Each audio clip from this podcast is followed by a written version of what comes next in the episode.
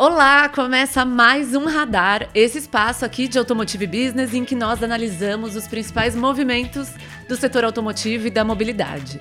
Eu sou Giovana Riato, editora-chefe da Automotive Business, e hoje estamos aqui para o nosso primeiro programa de 2023 é, para falar sobre a nova era das marcas chinesas no Brasil. Aqui para cuidar desse assunto, estou com o Fernando Miragaia, nosso editor de soluções de conteúdo. Mira, bem-vindo. Obrigado, Gil. Olá a todos os ouvintes e espectadores. E também está com a gente o Marcos Celestino, nosso gerente de audiência e comunidade. Celesta, bem-vindo. Obrigado, Gi. Um abraço aí a todos que estão nos ouvindo e estão nos assistindo também. Muito bom. E feliz ano novo, né, gente? Feliz, feliz ano, ano, novo, verdade. verdade. Poxa vida. Feliz 2023. Isso aí, pessoal. Então, bora pra pauta.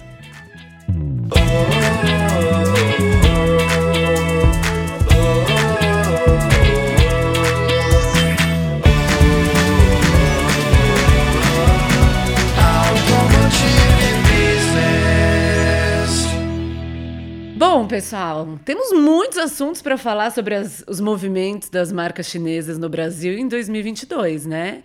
É, a começar até por esse, por essa, esse título, marcas chinesas no Brasil. Temos notado que as novas, a nova geração de empresas que vieram da China e estão é, planejando produzir ou vender veículos no Brasil não querem ser é, reconhecidas assim, mas pela qualidade, pela inovação do produto, por eletrificação.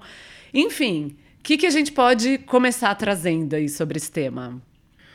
Olha, é, Gil, o que mais surpreende realmente é um, é um movimento mais forte dos últimos anos, mas nesse ano específico que a gente teve aí em 2022, uma ofensiva muito grande de duas marcas em particular, que foi a Great Wall Motors e a BYD. As duas com um posicionamento muito forte e com um custo-benefício muito agressivo, que é uma coisa típica das marcas chinesas. É, apesar deles querer, da gente, deles quererem se livrar desse estereótipo, né? Mas era uma coisa que sempre foi muito é, marcante nos produtos, é, nos carros chineses. E o que a gente vê também é um ganho de qualidade desses produtos. Além de um posicionamento mais certeiro, ao meu ver, do que a gente vinha é, do que a gente via de, de, década, de anos atrás, a gente vê um posicionamento mais certeiro, mais bem estudado.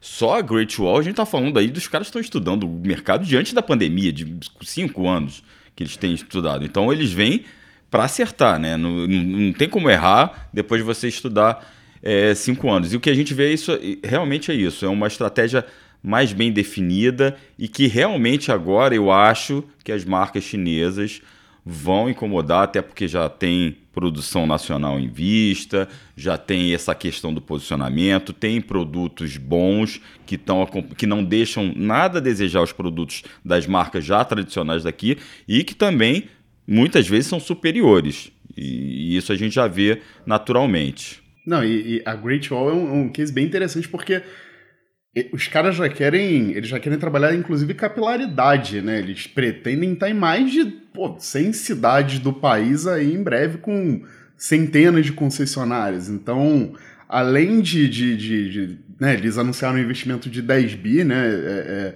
no começo desse ano. É, também, né, fizeram a, a, a a compra adquiriram né, a, uni, a, unidade, a planta de Iracemápolis, né? Que era percebia que pertencia à Mercedes. Então você pega assim, a estratégia deles, o estudo do mercado, os produtos, o custo-benefício, que, embora, embora eles querem deixar essa. Vamos usar entre aspas, né? Essa pecha de veículo barato, mas você ainda tem uns produtos que assim, subiram o sarrafo em termos de qualidade e tem custo-benefício muito interessante. Além do investimento em produtos híbridos, híbridos plug-in, já esse já migra também para um processo de eletrificação que é bem legal. Só que aí eu queria mandar um PVC automotivo aqui. Fome dos números. Os números. É, essa, vamos dizer, reinvenção dos chineses é bem legal. Porque se a gente pegar 10 anos, a, a, a 10 não, né? Estamos em 2023. Se a gente pegar 12 anos, né, em 2011, né, Jaque e Sherry chegaram com, com produtos muito, muito agressivos, porém, assim, em termos de qualidade, é, a gente pode aqui debater, é debatível a uhum. qualidade desses produtos. No entanto, já, se eu não me engano, logo no comecinho, a Jaque principalmente, o investimento em marketing muito pesado, é, com o Fausto Silva de, de, de garoto propaganda. Eles arrebentaram ali naquele comecinho, já vendendo praticamente duas mil unidades mês ali, tendo, ganhando muito corpo. E aí o Super IPI vem em 2012, né? E dá aquela Então, realmente... Uma rasteira. Nossa. Né? Não somente a, a, a Jack Sherry, a gente pode colocar aí só uma sul-coreana também, a Kia sofreu muito com isso também. E as chinesas, elas além da, da, da de, de, de um portfólio muito reduzido, elas não tinham mais o preço para competir. Então, esse processo de reestruturação e de reinvenção delas aqui no mercado brasileiro, principalmente a Sherry, né? A, a Sherry pós-Caoa, é, é, muito, é muito legal de se ver. Assim. É, é uma aposta diferente, num portfólio diferente, num, é um reposicionamento que se faz muito, se fez muito necessário para a perpetuação dessas marcas aqui no país. E eu posso ir um pouquinho antes Vai. de 2011? 2007, Foi em 2008, 2007, 2007, 2008, quando chega a EFA. A Os EFA ouvintes jovens É, não, é, muitos não eram nossa nascidos. idade. É, Essa, eram essa só o nascidos. Miragaia lembra, porque eu era um jovem Berlim em 2008. A gente Começou o bullying com, começou bullying com o sênior aqui, mas tudo bem. É, o que a gente é, em 2007 e 2008 eu lembro muito bem que eu acompanhei muito esse lançamento da EFA, que foi a primeira chinesa a chegar de fato. E eu lembro que tinha um, um pânico entre as montadoras tradicionais justamente por causa do preço. O EFA chegava para ser o carro mais barato do país, porém mais equipado que um, se eu não me engano, era o Uno Mille. Eu não lembro qual era o carro mais barato da época, mas deveria ser. Só que quando você via naquele momento a, a, a qualidade dos carros, você via que o pânico era sem qualquer fundamento. Que, assim, o brasileiro, apesar de ser um cara que compra o carro muito no preço, né, no custo-benefício, ele não ia se render tão facilmente àquela qualidade. Eu não vou discutir qualidade, a qualidade era muito discutível dos carros. E aí veio a, a, a depois Xangan, é, e, e também tinha essa questão da qualidade dos carros. Então ali eu acho que foi o primeiro passo que queimou um pouco a, a imagem dos carros chineses, que só agora eles estão conseguindo recuperar e muito por causa aí da Kawachery, que a gente vai falar depois, obviamente. Mas eu só queria chegar um pouquinho lá, que agora eu acho que as marcas tradicionais têm mais razão de temer essa ofensiva chinesa do que 15 anos atrás. Sim, eu acho. Tem muito isso, né? É uma proposta de valor muito boa dos chineses, mas já não é aquela briga pelo carro mais básico, né? O carro popular, que vale dizer também desapareceu do mercado brasileiro. E aí. Embora a Volkswagen tenha dito que não. É, Volkswagen prometeu que está mantido. Vamos acompanhar. Isso aí é papo para um outro radar, né, Celeste? Mas o, agora eles estão nessa briga é, com produtos de maior é, valor agregado e tudo mais. E vale um, nesse momento histórico aqui que estamos fazendo, de resgatar o, o passado, esse momento do Super IPI, de fato, destruiu os planos dessas empresas, da primeira geração de chinesas no Brasil, né? Na época, já que tinha anunciado uma fábrica, a Cherry já também tava, tinha anunciado sua fábrica em Jacareí, a fábrica da Cherry foi construída, Saiu. tá, saiu, Essa- mas Tinha uma capacidade ociosa absurda, né? Por Sim. anos, por anos. Até a Caoa se eu não me assumir. engano, eu posso estar equivocado aqui, mas se eu não me engano, eles prometeram 50 mil unidades ano e produziam 5 mil unidades, 5.400. Olha, eu acho que eu Ou- nem chegava ou a isso. nem hein? chegava a isso. Eu fiz um levantamento recentemente das vendas da, do Seller, né? Pegando o Uhum. Seller, que era o Seller hatch e sedã. Eu acho que eles não venderam nem 5 mil em 3 anos. Era um Sim, negócio é. muito baixo. Muito Nossa. baixo.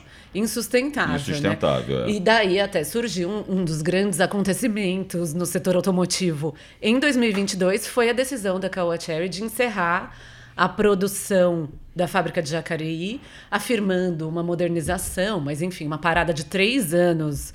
É, a, gente, a gente sabe que as modernizações não precisam de tudo isso. Lembrando que a gente debateu isso num radar, né? Só o Sim. ouvinte pesquisar que vai achar um radar sobre essa questão da Kawachery em Jacareí. Exato. E, e transformar, de certa forma, em um centro de importação de veículos, né? De trazer veículos, preparar para o mercado brasileiro e tudo mais.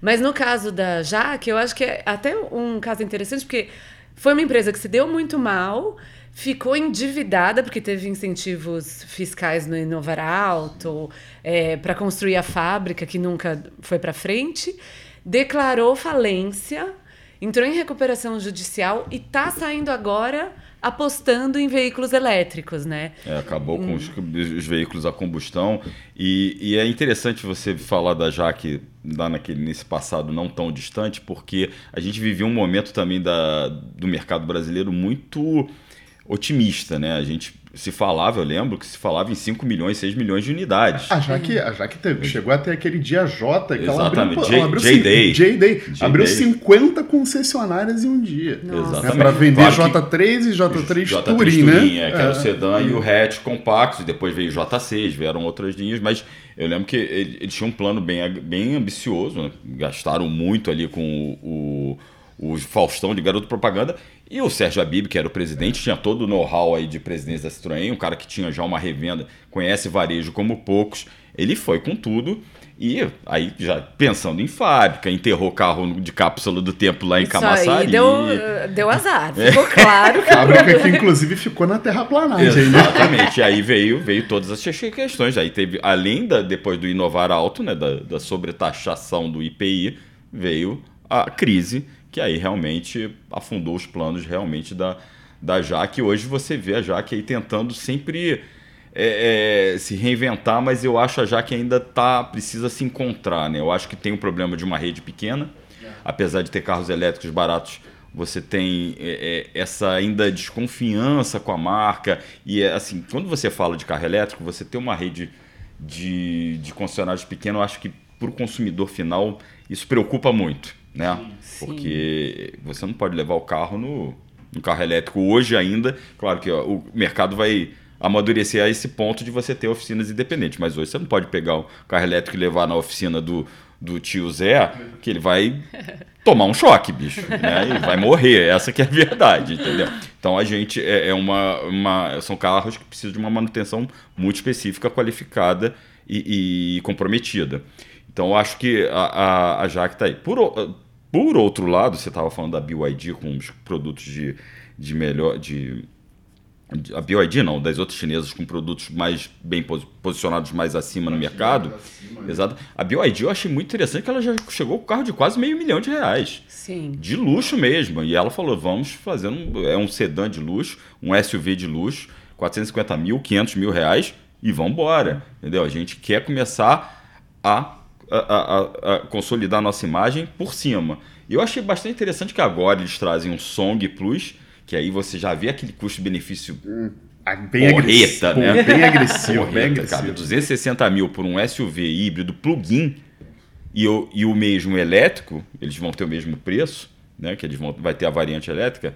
É um negócio que eu acho que que vai começar a balançar o mercado. É claro que eles não têm o volume, mas sim. Eu acho que vai começar a balançar o mercado. Sim, sim também concordo, concordo. Sim. E, e a, a, questão da. Eu, eu, a Jaque é um case realmente bem, bem curioso, né? Ela continua tateando, né? Ela reduziu o volume, ela começou a focar em elétricos, né? O, o EJS1 que inclusive bombou agora no, no, no, teste de segurança do Latin Cap. Ah, bombou e consistiu. Zerou. Zerou. Grande feito. Zerou. Vida bombou. É. Vamos lá, vamos para os ouvintes aí, para os espectadores e para as ouvintes e para as espectadoras.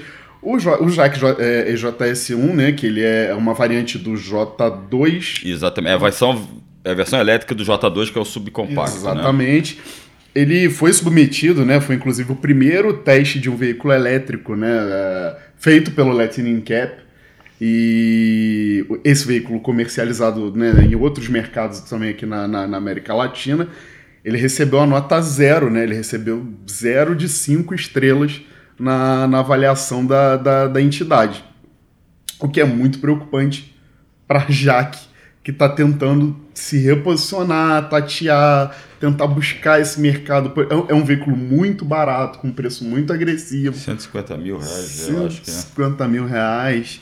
E, e, então, assim, eu, eu, vejo a Jaque realmente numa situação um pouco mais delicada do que BYD, Sim. do que Great Wall, do que Caoa Sherry, né? Do que... É porque ela já tem um passivo desses problemas, né? Muitos problemas. E tem essa, essa questão, porque as outras marcas estão muito focadas no consumidor local, né? Então, hum. em olhar as demandas locais, em Sim. desenvolver soluções, né? E a Jaque já é, jogou a toalha dessa fase nos problemas do passado e tem essa operação de importação com a rede pequena, como Mira bem disse. Então, essa conexão com o consumidor é mais fraca, né? No caso deles. Sim, verdade. Mas, gente, vamos falar, olhando para o futuro, acho que BYD. Vamos focar aqui o nosso papo em BYD Great Wall, tem a Sherry, que está num momento decisivo, mas também é uma chinesa brasileira, sino-brasileira, então é, já temos um radar focado nisso. O que a gente tem né, nesse momento? A Great Wall, com o plano de começar a operação em Iracemápolis agora em 2023. E a BYD... Hoje só uma correção, 2024. Ai, no, 2024. no Raval H6 eles reforçaram isso, porque não, só em 2024 que a gente consegue botar a fábrica para funcionar. É, 2023 é operação comercial. Exatamente, né? é. Uhum. Então, e a BYD é 100% importadora, tem uma operação aqui de, de produção de ônibus elétricos, né, de montagem de ônibus elétricos. Está indo muito bem nesse mercado de veículos comerciais, de transporte urbano, negociando com várias cidades, mas também tem esse galanteio, esse flerte com a Ford para a compra da fábrica de Camaçari, né? É, como tá essa história, gente? O que, que podemos esperar para é, esse ano? Eu queria, antes de chegar a falar um pouquinho das duas, você citou muito bem a, a Kawa Cherry, né? E uma coisa que eu sempre falo quando falo com executivos, tanto da BYD como da Great Wall, é que todos reconhecem que a Kawa Cherry meio que asfaltou o caminho, pavimentou, pavimentou o caminho para as chinesas. Entendeu? Por mais que eh, ninguém goste de ser taxado de carro chinês, eu acho que nem cabe realmente mais o rótulo, porque ninguém fala carro italiano, carro japonês, é. carro coreano, ninguém fala isso, né? Então, é, mas eu, eu acho que a Caoa Cherry, a, a, a, compra da, do grupo Caoa de 50% das operações da Cherry em 2017, tô certo? Acho Não, que 18. 18, tá.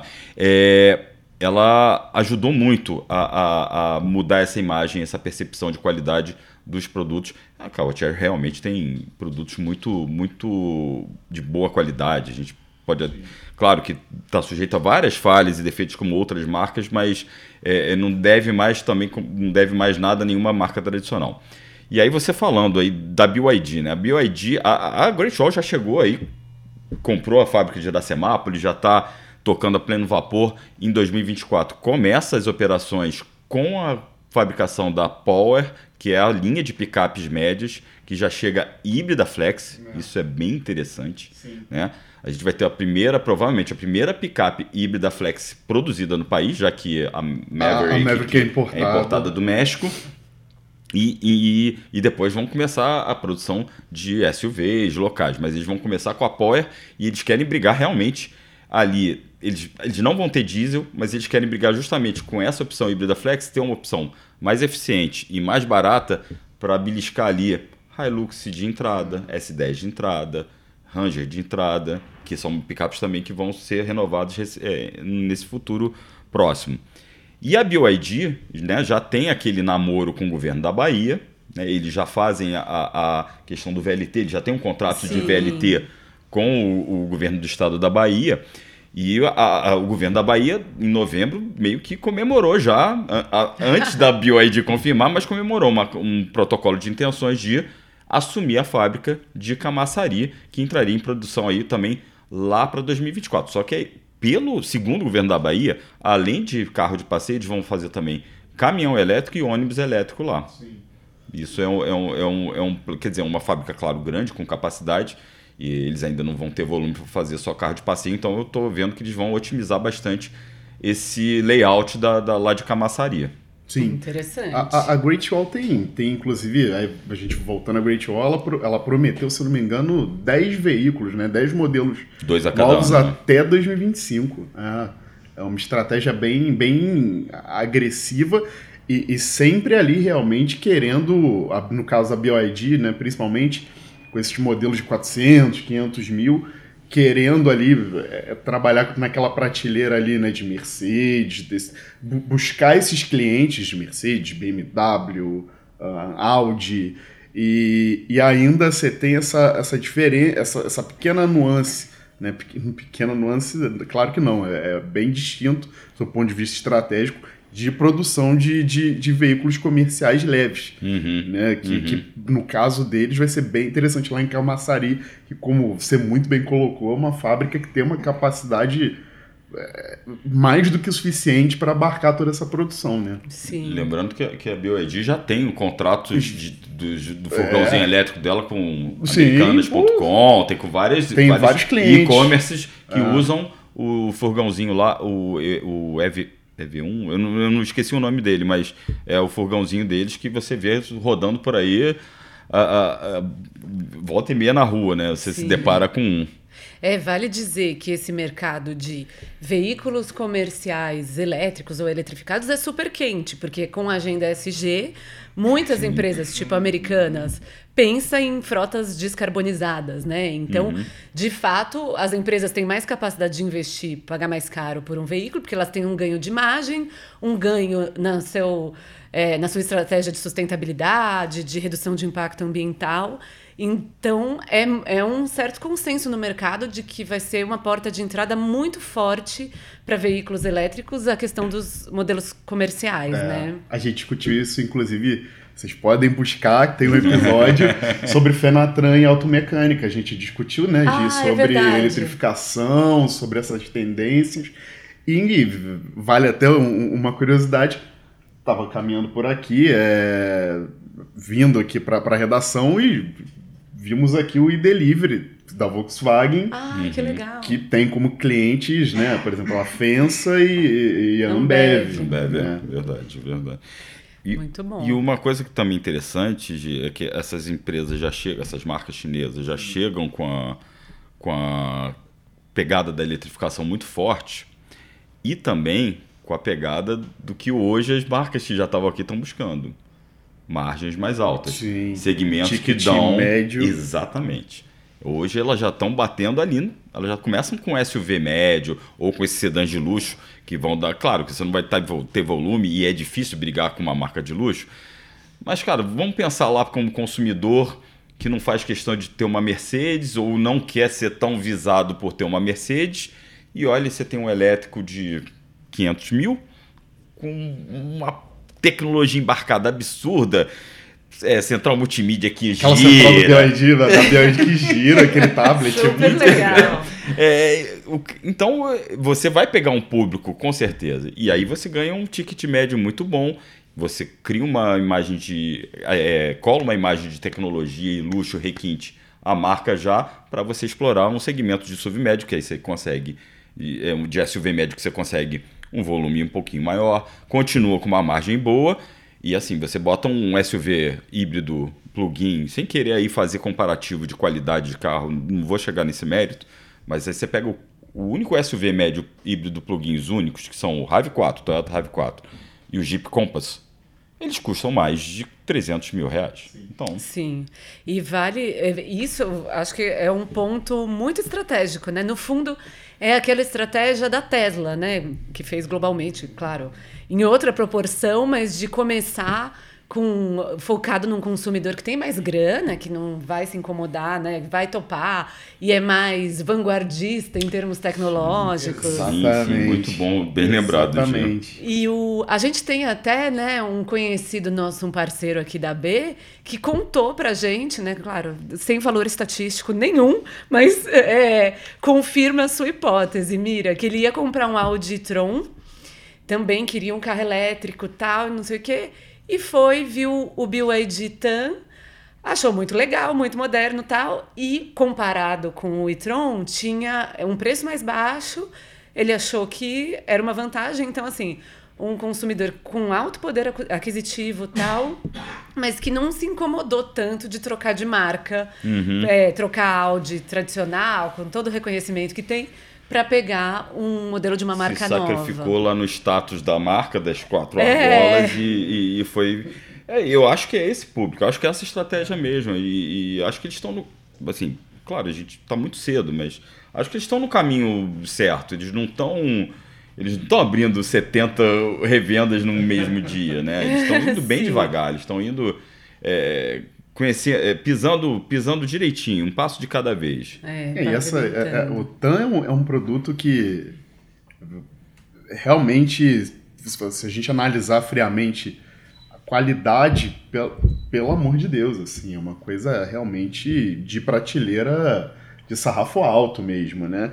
E a, a BYD tem ainda essa questão, ela tem trabalhado de maneira muito interessante com locadoras e isso aí, se pegar um valor de 2022, o TAN ele chegou a, a, a uma locadora, é, a, a Movida, né, que tem serviço, assim como né, montadoras e outras locadoras também têm serviço de carro por assinatura. E o TAN, se não me engano, é, no, no plano mais em conta, custava ali cerca de 13, 14 mil por mês. E conversando com pessoas é, é, da empresa, é, muita gente abriu mão de veículos, por exemplo, das quatro argolas e de, de, de outras marcas mais tradicionais do nosso mercado, né, desse sarrafo mais elevado, para assinar o Bioeditan. O que Ai, é que legal. Bem assim, é bem interessante o que eles que têm é, feito. Que é outro mercado que eles estão apontando então, muito, né? Muito, muito. Para começar a, a, colocar o carro na rua, né? Isso. É, é carro por assinatura, aluguel, você vê muito, muito essa estratégia da, da BYD, principalmente, é, com, é. Esses, com esses primeiros lotes de TAN e RAM, uhum. e agora do Song Plus. Algo similar ao que a Nissan fez com o Leaf. Verdade, verdade, é. verdade. É verdade, verdade, vai construindo a reputação da marca por aí, né? Exatamente. É, gente, para não estourarmos tanto tempo, né? Como... Não começar o ano Sempre. já assim, estourando. Eu queria para tem dois assuntos que é importante que a gente fale. Primeiro, vocês dirigiram modelos dessas marcas, quero ouvir já já, para ok o truque para segurar a audiência, uma coisa meio João, João Kleber. A gente vai falar disso no fim, mas é, antes gostaria de falar um pouco, é, Celeste, antes de começar a gravar, você bem mencionou essa coisa de construção das equipes dessas empresas no Brasil. Hum. A BYD, a gente tem menos informação, né? eles são menos, eles fazem menos alarde, mas a Great Wall tem tomado o cuidado de anunciar cada contratação importante tal e divulgar isso para o mercado. A, a, a, gente, esse papo foi, a gente estava fazendo né, o papo em off e a Great Wall, inclusive, tem é, é, é, sempre feito anúncios entre aspas pomposos, sempre faz uma contratação é, é, ali pro, pro, para preencher o organograma deles.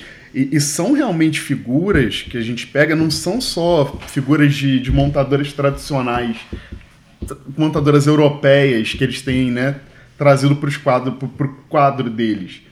Eles têm buscado em techs, por exemplo, contrataram pessoas da Meta, é, se não me engano, eu posso estar enganado, mas gente da Alphabet. Então, é, é, eles estão tendo esse cuidado em termos de recursos humanos, de material humano, justamente para você também já já absorver esse conhecimento, esse know-how da pessoa que estava ali numa outra empresa, numa tech, numa montadora mais tradicional e levar isso para o seu produto. Né? Então, a, a, imagino que a BioID também tenha, é, venha fazendo o mesmo. E, além disso, tem outra questão, né, que são as joint ventures, que as, as montadoras chinesas né, já vêm aí há alguns anos é, é, fazendo com montadoras, por exemplo, Volkswagen, é, é Audi, Audi enfim, tem, tem muitas montadoras. Muito, é. Muitas montadoras e isso também, assim, isso é uma absorção de conhecimento e você leva isso para suas marcas é, é, fatalmente. E né? não só na China, né, Celestino? Você tem a gente já enfrenta é, já ali em fronteiras, que é. você tinha aquela, aquela regra do, do, do, país que você precisava, a montadora quisesse estabelecer lá, tinha que ter uma joint venture com uma ou com uma marca local para fazer um produto, né? Isso, não é, nem, nem valia, um produto, não valia para fazer outro produto. Mas você tem além fronteiras, né? Você vê é, Great Wall, BYD, a própria Geely, que teve um. um teve, a, a não, teve um, é, não teve né? muito sucesso aqui na sua primeira empreitada. Eu acredito que vai voltar em um, em um, em um futuro aí. Mas você vê muito esse movimento além fronteiras que mostra Sim. que as marcas chinesas estão se, globali se globalizaram de vez, né? A guilha é bem interessante, sabe? Rapidinho para não estourar. a guilha é bem interessante, assim, é, é, ela, ela realmente não deu certo, ela veio com EC2, né, se eu não me engano. O EC7, o EC7 que era o sedã. O EC7 o sedã e o EC2 que era o... O GC2 era o, o GC2, Pandinha. perdão, o EC2 não, o, Panda. o GC2 que era o Pandinha. Isso. E, e não deu certo, qualidade debatível também, a gente não, não tá aqui para discutir isso. Mas quando a, a, a Dilly adquire a Volvo, ela tem, é claro que ela ainda né, não, não voltou para o nosso mercado, mas você vê que houve um salto qualitativo nos produtos da Dilly bem interessante. Então, é, também é, é óbvio, é material humano, é know-how, que esses caras vão adquirindo e vão levando para os produtos deles, né? Sim, Exatamente. perfeito. Uma coisa que eu gostaria de reclamar aqui. Fazer uma. É, vou trouxe uma reclamação. Eu concordo muito, né? Eu acho que essa estratégia é muito acertada de buscar bagagens diferentes, né? No caso da Great Wall no Brasil, Sim. que é já que eles querem trazer essa pegada, eles estão é, falando muito também que a experiência de venda, a experiência de compra, pós-venda com o carro, com os carros deles vai ser muito diferente, tudo mais. É, então é importante buscar esses talentos com bagagens diferentes. Mas, gente, todas as montadoras estão trabalhando políticas de diversidade. Aí você vai começar uma montadora nova no Brasil, você faz tudo igual essas outras montadoras fizeram 70 anos ah, atrás, sim. quando elas se estabeleceram, para depois ter que desenvolver políticas de diversidade assim do mesmo patamar, né? são contratações. É, a maioria alta liderança pelo menos da Great Wall, é masculina branca. branca é, eu sei que no nível gerencial tem alguns perfis um pouco mais diversos e tudo mais. E já até puxei essa conversa com um executivo da Great Wall e foi aquele discurso que a gente não gosta muito de ouvir mais, né? Que é, ah, estamos contratando os melhores. Então quer dizer que é, pretos, indígenas, mulheres não estão nesse hall de melhores pessoas, né? Então, eu acho que cabe muito essa crítica de, uhum. nesse momento, é, do ponto de vista de diversidade e inclusão, tá fazendo tudo exatamente igual todas as empresas fizeram décadas atrás, é. né? Eu você correr atrás, com concordo plenamente. Concordo com você, Gi. É, até porque eles, é, ok, eles estão realmente fazendo um time bem, com bastante experiência no mercado brasileiro ok. E é importante. Só que, né? e eles, só que ao mesmo tempo que eles vêm com essa pegada da eletrificação, né, já na, no, uhum. no discurso de, de, de SEG, a onda SG, desculpa. Por, por, que não, né? Ir na parte de liderança, de diversidade de sua, de sua equipe. Pois é. Você poderia trabalhar isso paralelamente, né? Em vez de você. Essa, essa involução né, nessa, nessa seara, pô, você poderia trabalhar isso em paralelo. Ou será que é para daqui a dois anos falar, estamos fazendo agora um programa Pode de diversidade e para atrair mídia? Não sei também, né? A gente Olha não sabe o que, que passa. Né? O que, que passa na cabeça deles, né? Você tem a chance de largar na frente nesse Exatamente. aspecto também. Já ser um exemplo, uma referência. Né? É. Mas enfim, fica aí esse, esse ponto a melhorar, né? Vamos acompanhar os próximos passos. E enfim, chegou o grande momento. Gostaria de ouvir. Rufem os tambores. Rufem os tambores. A experiência de vocês com os carros. Mira, conta de Great Wall. É, Gi, a gente teve um contato muito curto com a, foi o lançamento do Raval H6, que eu só descobri que era Raval lá no lançamento, eu chamava de Aval. Ai, é verdade. Bom é, saber. É. Pelo menos me pediram Raval H6, né? Nada disso, mas tudo bem. É, o, a gente teve um contato muito pequeno, foi um trecho bem curto ali pelo para quem para quem não conhece o Rio, o aterro do Flamengo que faz ligação entre o centro e a zona sul do Rio, é uma pista ali bem na na, na, no, na praia com visual aquele visual que todo hum, mundo faz é, foto de carro que ali uhum. tem um pão de açúcar, a enseada de Botafogo, tá tudo ali. Enfim, foi ali, foi um, um, um trajeto mais muito curto e rápido, mas nesse tempo eu gostei muito porque eu percebi que que tem uma preocupação com qualidade no conjunto mecânico. O carro, apesar de ser, ter um absurdo de potência, não é uma coisa. Eles têm uma proposta de conforto realmente no rodar. Claro que precisa de ajustes, principalmente em suspensão, que tem aquele certo de suspensão muito molengão. E isso os próprios engenheiros da, da Great Wall que estavam lá falaram que esses ajustes finos vão ser feitos em suspensão, freio, aquele acerto mais fino. É, e alguns ajustes também no, no, interior, era um protótipo, mas eu gostei muito do que eu vi, entendeu? Eu vi que os caras estão trabalhando muito sério também. Cinco anos tinham que estar tá fazendo um produto bom. O produto realmente já está bem, bem próximo do que o consumidor brasileiro gosta. E eu acho que tem um espaço interno muito bom, muito bom, realmente melhor. Eu achei melhor que o do Compass, que seria, que teoricamente vai ser o seu concorrente. E eu acho que assim, vem, claro que eles desbarram nessa questão de volume, mas tem tudo para ser um carro que vai ganhar um, um, espaço ao sol ali. Eu acho que eles estão no caminho certo. Tem uma autonomia absurda em moto elétrico, que é 170 km, se eu não estou enganado. É, então é, é, um, é um alcance em modo elétrico muito bom. Então acho que eles estão. Eu gostei muito, Gi. Eu, eu, me agradou bastante. Eu acho que eles estão trabalhando sério. Em nada lembra aqueles carros voltando o que a gente falou aqui no início. 15 anos atrás, esquece que a gente sabia de carro chinês, que a gente tinha ideia de carro chinês. Esquece, os caras estão fazendo carro bom, os caras vêm para brigar mesmo. Se preparem que o mercado vai ficar legal, vai ficar assim, acirrado nesses próximos anos. Muito bom. Celesta, você experimentou por aí é, modelo da BYD, né? Sim, eu, eu fiquei surpreso, assim, me surpreendeu bastante, especialmente o TAM.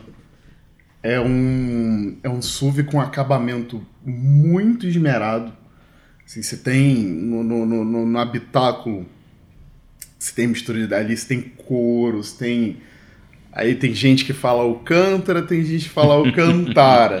né? Assim, couro, você tem é, é, é, é assim, materiais é, é, suaves ao toque no painel. Você tem aquela central a tela, né, de, de se não me engano, acho que 15,6 polegadas, que é muito legal.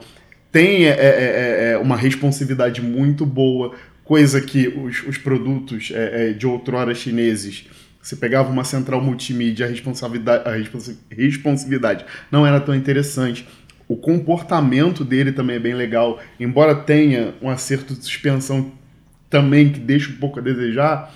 Ele é um, é um veículo de, aí, de duas toneladas e meia, mas ele se comporta, ele tem, são dois propulsores, né, é, é, se não me engano acho que dá ali uns 500 e poucos cavalos acho que 517 uhum. cavalos de potência. É um motor elétrico em cada eixo. Um né? em cada eixo, é, são quase 70 kg de torque.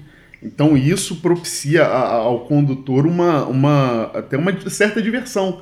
Você pisa, é, o dado da fabricante, se eu não me engano, é ali 4, 4, 4 5 segundos era 100. Mas você, assim, você pisa a resposta, obviamente, praticamente imediata, né? Liberada ali aquela, toda aquela força.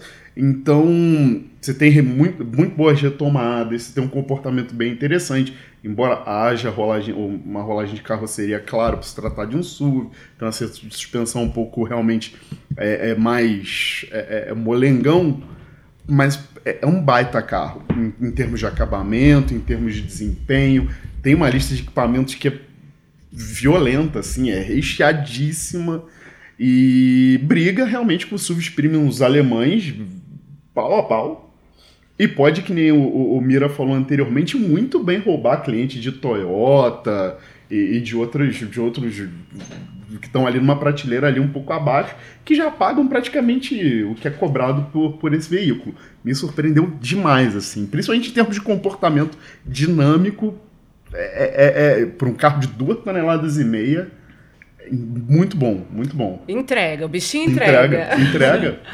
E eu acho interessante, só vou estourar o tempo, né? Que droga. Olha, mas, desculpa. A gente não, mantém não, os velhos hábitos, é, é, né, gente? O que a gente percebe, tanto nos produtos da BYD e da Great Wall, como na estratégia da BYD e da Great Wall, é aí vem aquela cultura chinesa, realmente. Eles não estão com pressa. É. Né? É uma, é, é uma cultura que, sei lá, de dinastias seculares. né? Os caras levaram dois mil anos para fazer a muralha da China, gente. Então, esperaram 200 anos para ter Hong Kong de, de volta. então, é assim, é, então eles estão, eles estão, eles estudaram muito bem o mercado e, e vão e com esses produtos eles estão vão fazer essa pavimentação passo por passo. Eu acho que realmente os produtos mostram muito bem isso, né? Sim. né? Que eles pegaram todos os erros do passado é. e tentaram não repetir nesses do presente e que e os defeitos que vão estar no presente, eles vão tentar consertar e nos, na produção brasileira mesmo. o certeza. acrônimo faz um baita sentido até. É. O BYD, Build Your Dreams, né? Construa seus exatamente. sonhos, né? Tijolo a tijolo. É, é eu falei mesmo. da Grande Muralha, temos a Grande é, Wall. Né? Grande Wall. Outra. Muito bom, gente. Poxa, que bom que as, dessa forma vai render muito assunto pra gente em 2023, 2024 aí. Gente, foi ótimo. Acho que começamos bem o ano, certo? Começamos muito bem. Foi bem, foi bem. Muito bem. Mira, obrigada. Obrigado você, Gi. Obrigado a todos os ouvintes e a todos os ouvintes, todos os espectadores e todos os espectadores. Um bom ano 2023 aí, maravilhoso para todo mundo. Um ano de muita renovação, saúde para todo mundo e muitos carros, né? É isso Muitos, aí. Muitas notícias para a indústria automotiva. É isso aí. Celesta, valeu. Ah, valeu, Gi. Obrigado, obrigado é, mais uma vez aí a todas ouvintes e, e, e todos os ouvintes, espectadoras e espectadores. Não tivemos Copa, né? É... Não, não, tivemos, tivemos o Hexa. Hexa. Não tivemos o Hexa em 2022. Mas vamos esperar aí que 2023 seja um ano muito bom para a indústria, um ano de renovação não somente para a indústria, mas também para o nosso futebol, que está precisando, e que a gente tenha aí realmente um, um ano de muitas realizações e muito sucesso. Muito bom, ótimas mensagens, pessoal. Queridos, queridas que estão nos ouvindo, assistindo, prazer estar sempre aqui com vocês. Seguimos em 2023 aí com muita conversa, como sempre, queremos saber que temas interessam a vocês. Fiquem à vontade para comentar aí no post que a gente sobe sobre o episódio e vamos mantendo esse diálogo vivo. Obrigada, até mais. Eu sou Giovana Riato. Eu sou o Fernando Miragaia. Eu sou o Marco Celestino. Um Radar é uma produção de Automotive Business com a edição de Marcos Ambroselli, direção de arte de Luiz Prado e trilha sonora de Chibruski, Guilherme Schildberg. Até o próximo.